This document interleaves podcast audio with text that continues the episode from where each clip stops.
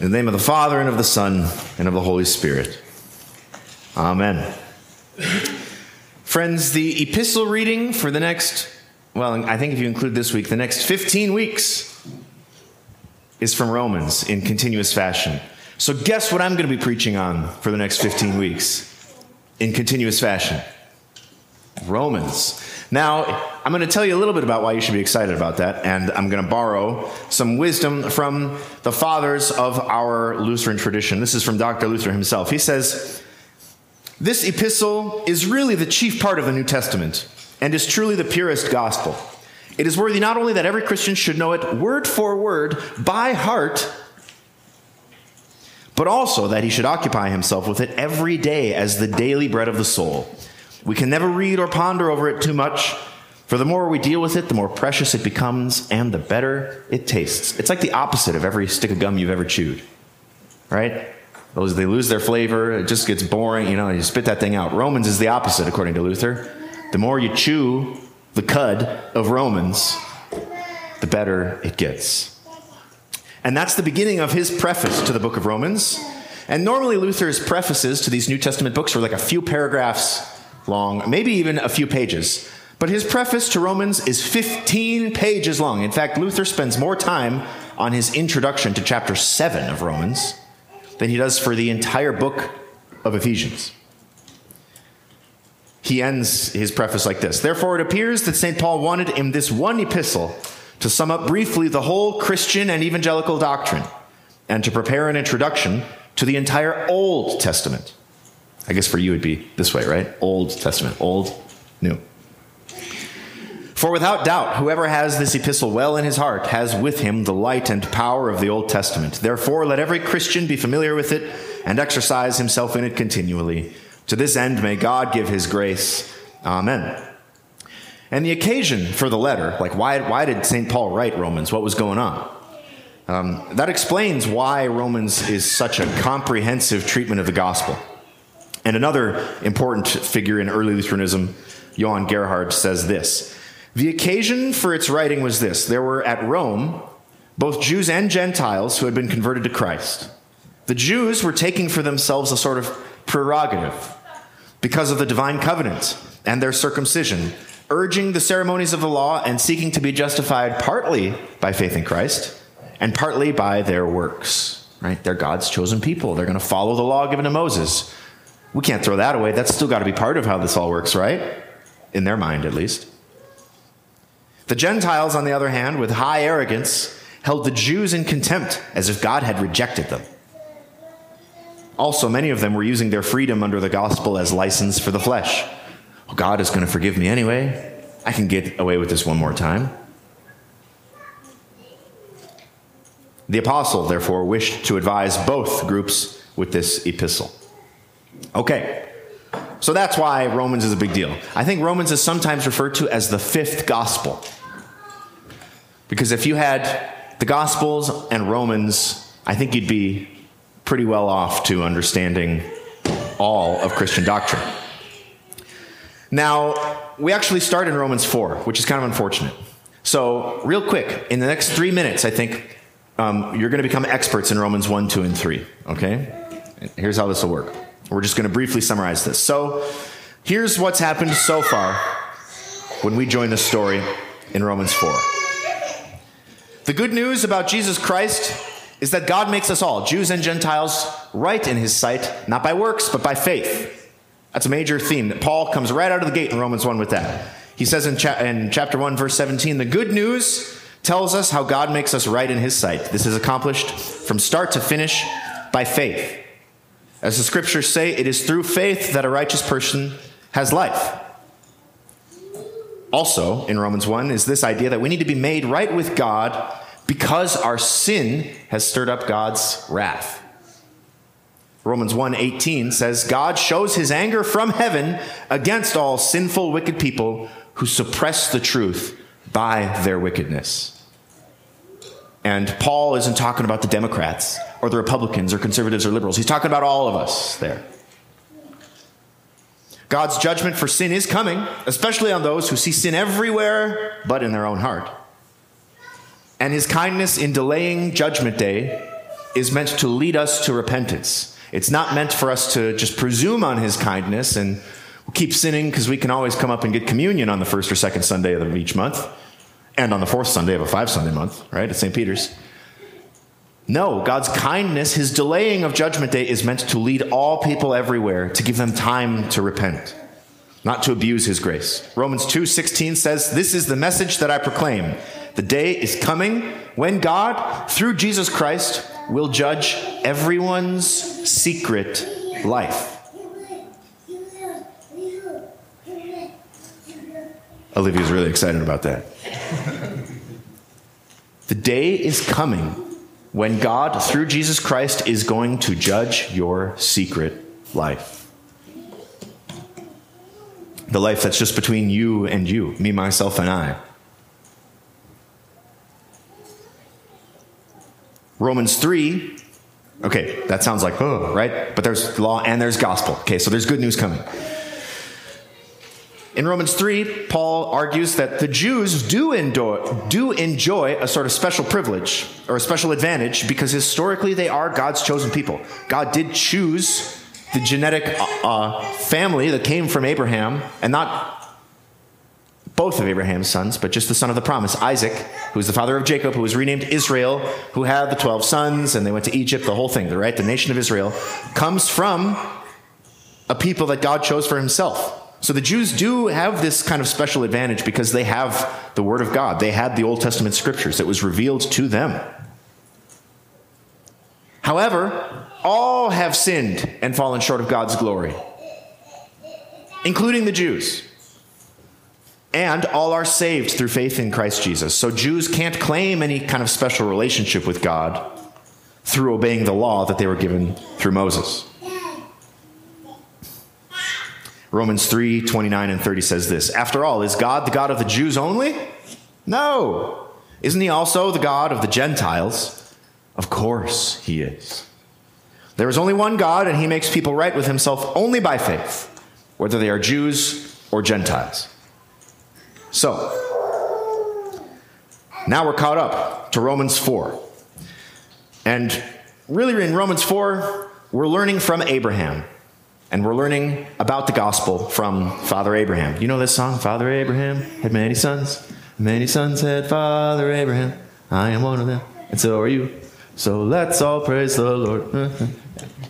You know this? Thank you. Okay, well, for those of you who don't know it, um, we'll learn it together uh, after the service. Because um, I believe I just did a little pirouette in the pulpit, and I'm feeling kind of embarrassed about that now. All right. At the core of Abraham's special relationship with God is this way back from Genesis 15, verse 6. Abram believed the Lord, Yahweh. Remember, all capitalized Lord stands in for Yahweh. Abram believed Yahweh, and Yahweh counted him as righteous because of his faith. God's promise to give the whole earth to Abraham and to his descendants isn't for those who obey the law. Because then faith wouldn't be necessary, right? You wouldn't have to anchor your life in anything outside of yourself. You wouldn't have to anchor your life in things outside of what you can do something about. You wouldn't need faith if the promise was just for those who could receive it by doing something, by obeying the law. There's no belief or there's no trust and no hope necessary then. The second reason that the promise isn't for those who obey the law is because then the promise would be pointless, right? What does God need to give you if you can just attain blessing by being a decent enough person? And thirdly, the law can't be obeyed by anyone anyway. It always brings punishment on those who try to obey it, not because the law is tricky and evil, but because we have sin in our hearts. So then, this promise of God is received by faith, not by obedience. It's received by faith. And all who have faith like Abraham will receive God's promise, whether or not we live according to the law of Moses. So, I guess then the, the most important question for us is what does it mean to have faith like Abraham? If you got to believe like Abraham did in order to receive the promise, how did Abraham believe? Well, Abraham believed that God brings the dead back to life. from our reading from Romans this morning. Verse 19 Abraham's faith did not weaken, even though at about 100 years of age he figured his body was as good as what? Dead. And so was Sarah. So was Sarah's womb. Abraham believed that God creates new things out of nothing. God had promised Abraham, in fact, he renamed Abram, which means exalted father, to Abraham, which means father of a multitude. All the peoples who would come from Abraham did not exist when God renamed Abram father of a great multitude. Right? God called into being something that did not exist. He said, You're going to be the father of descendants more numerous than the stars in the sky or more numerous than the grains of sand on the beach, Abraham. And that was a long way off, generations, centuries off. But Abraham believed that God calls things that are not into existence. So let's put the pieces together. Yahweh shows up to Abraham in Genesis 15. He promises uncountable descendants to a person who has no offspring and who is like 100 years old. How is this going to happen? Abraham believes Yahweh. Abraham doesn't do anything. There's no, there's no working, there's no doing, there's no obedience to any law. There's just naked faith on the part of Abraham, and Yahweh counts Abraham as righteous because of this faith. Paul says to the church in Romans 4 13 through 25, our sermon text for this morning, this is not a thing peculiar to Abraham. This is the way Yahweh, our God, works with us. In fact, Paul even goes so far as to say the story of Abraham was recorded for our benefit as believers in the Lord Jesus, that we would have assurance that God is going to deal with us in the same way, assuring us that God will also count us as righteous, that God will look over our sins, that He's going to remember them no more if we believe in Him who raised Jesus from the dead. Because Jesus was given up to death for what? Our sins. And Paul says in Romans that he was raised to life to make us right with God. Friends, this is how the gospel is received through belief that God does what he says. You might say, There's no forgiveness for me. I've proven that I cannot give up this particular sin. I keep messing up. I can't break the chains of this thing on my life. I can't get out of this rut. You might say, I've sinned in so many different ways. There's no hope that I could be made right with God. You might say, I've racked up quite a debt and I need to pay that down. I got to make things right with the Lord. You might say, I try to stay on the right side of moral issues and I'm a pretty good person, right? I, th- I think actually I'm all right with God. And if you say any of those things, you're wrong. You're wrong. Because Jesus was given over to die for our sins. So, no, you're not all right with God. The only Son of God had to die because of you. You can't be right with God by being kind of a good person. The testimony of Scripture is that all have sinned and fallen short of God's glory. And Jesus was raised to life to make us right with God. So there's no room here for any doing on our part. We can't make it right, but God says that it has been made right through Jesus' resurrection from the dead. So all of your sins, the things that you might be thinking about right now, from this past week, from years ago. It was all priced in at the cross and at the resurrection. There's no like, oh man, there's this extra thing now that like, I don't know if Jesus died for this. I don't know if this counted. It was all paid for. So here's the core thing you need to settle, friends, as we bring this to a close. Was Jesus given over to die for your sins? I see one person nodding. The rest of you can nod or blink a few times too. Was Jesus given over to die for your sins? Yes. Yes. And was Jesus raised from the dead for you? Then you're made right with God. It's done. When God looks at you, he sees the perfect righteousness of Christ. He doesn't see any more sins that he's got to deal with. There's no more, you know, conversations. Oh, we got to, you know, um, God is never going to say to us, um, we need to talk. You know, sometimes you get a text, uh, you got 10 minutes, or like, we need to talk, let's get coffee or whatever. Or send an email. Um, there's something on my mind. No, it's all paid for. God just looks at you with delight because you believe that his son died in your place and you believe that he was raised from the dead for your justification.